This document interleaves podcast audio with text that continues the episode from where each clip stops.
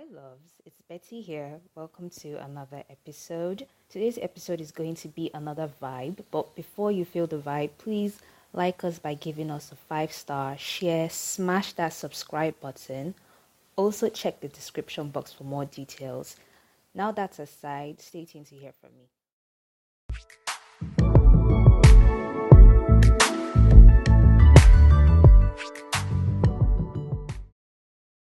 Welcome back, guys, and let me officially welcome you to the first episode of 2021.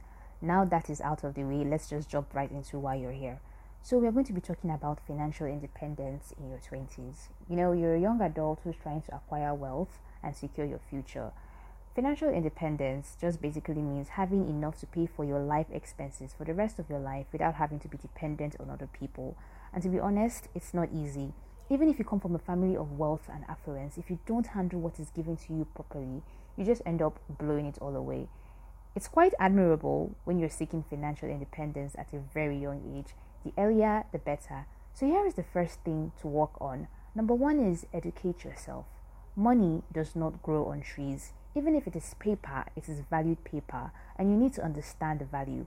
Many of us don't have financial backgrounds, and our system doesn't teach us what we need to know about wealth, finance, and money, which is why we need to understand everything about money. Money is a very vast topic. How well do you understand savings, debt, loans, equity, stock, treasure bills, liquid and illiquid funds, even down to real estate and digital currencies? These are the little things that comes with money. This is what money literally entails, at least a percentage of it. How is your thought process on money? How is it psychologically? You need to re educate yourself. Read books, practice what you read, seek guidance and mentorship. Number two would be staying within your limits. The thing is, some of us have this I have arrived phase. You earn something reasonable and your lifestyle changes. I'm not saying you can't clean up, but I'm saying just because you earn something tangible doesn't mean you will go all out. Whatever you spend, you must have at least five times that amount stashed somewhere Sure, from time to time, spoil yourself, but always stay within your limits. That bag, shoe, wig, whatever you want to buy, is it really necessary right now? What's wrong with what you have right now? Isn't it working for you? Does it really need changing? Number three, become a beast at negotiation. Negotiation is everything. You need to learn how to negotiate everything. Sooner or later, you will find something that you're really good at. You will strike and close deals and you need to know which numbers work for you. Trust me the richest men in the world didn't become wealthy by just taking whatever numbers they give them. No they know how to negotiate every single thing.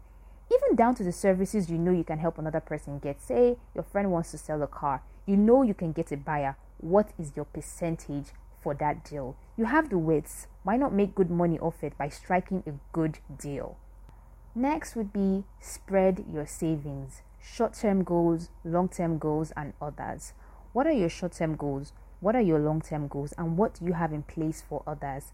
Learn to define those three things. Find a ratio you can work with, say 30, 30, 40, whatever you can handle. You get to define what your short term goals are, what your long term goals are, and what falls in the place of others. Number five would be insurance. Do not joke with insurance. Insure yourself. Mind you, when it comes to insuring yourself, it's called life assurance. Insure your properties. I cannot emphasize enough how important insurance can be. You can never tell what might happen. What backup plan do you have if the worst case scenario happens? How insured is everything you own? It is not until you own a mansion and drive a killer machine you start to insure. You insure whatever you can. Number six, investments. You see, once again, investments do not have to be big. You can start small and build up the momentum. There is always something for everyone. As you get more financially wise and educated, you understand how investment works.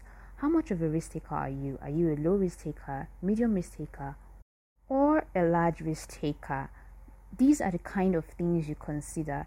Example of low risk are treasure bills, money markets, mutual funds, fintech, and savings. Medium risk could be shares, both global and local, and also real estate. High risks can be cryptocurrency and forex. Remember that when it comes to investments, You choose the risk you can manage and handle. Next would be investing in the stock market for long term. Now, I discussed investments, but when it comes to stock market, this is a whole different ball game. We have series of investments, but when it comes to stocks, play it long term. This is because playing long term outruns every other form of investment. Sure, you will get rough days, but this is why you need to study your game. And also, getting into the stock market early comes with its benefits.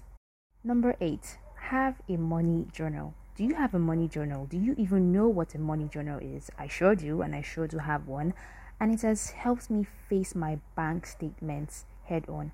Having a money journal lets you see what comes in and what goes out, how you can spend and when you can spend. And believe me, when you start to update your journey, you see what you do with your money, you get better at handling your money. Number nine, no one gets rich by savings. Look, Save all you want, but the bitter truth is savings doesn't equal wealth.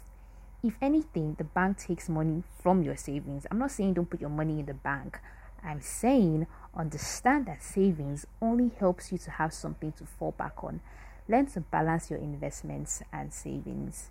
Next would be real wealth is when your passive income can pay for your lifestyle. I'm very sure not a lot of us have passive incomes but it is something to look at. What does your passive income give you? If you lose your active income, can your passive income step it up? Number 11, create multiple source of income. That's just it. Do not have more than. What am I saying? Do not have just one source of income. Have multiple sources of income. 12 would be focus on what generates revenue. If you are not earning from it, you might as well just back off, unless it's a hobby. The next financial advice would be face your account. Have a good accounting system from cash flow statement, balance sheet statement, profit and loss statement. When I say face your account, I mean do not be afraid to look at your account balance. It's your account after all, so be bold enough to look it in the eyes. Know these things. Number 14. I believe we're in number 14. I actually lost count. Number 14 would be, yeah, I believe we're in number 14. I actually lost count along the way. Number 14 would be know your tribe. Find a tribe that speaks the same financial language as you do because this is where you pick your teammates. What does your circle of friends entail? What do they bring to the table? Are these people that you can do business with? Are these people that you can partner up with? What is the benefit of having them around? Think deep, think long, and think hard about this. And the last on our checklist would be help yourself before you help others. You must be able to breathe properly before you can think of becoming somebody's personal Lord and Savior. We are all young, we are all struggling. A lot of people will come asking for help, but do not do beyond your limit. Unless you want to drown, then by all means, if you can't breathe properly, go into the water and save somebody else. And that is it, guys. We have officially come to the end of this podcast on financial independence in your 20s. And I hope you guys learned a thing or two. I also hope you enjoyed this audio.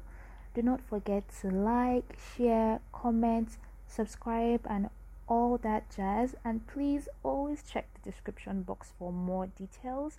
I will see you in the next one. Bye for now.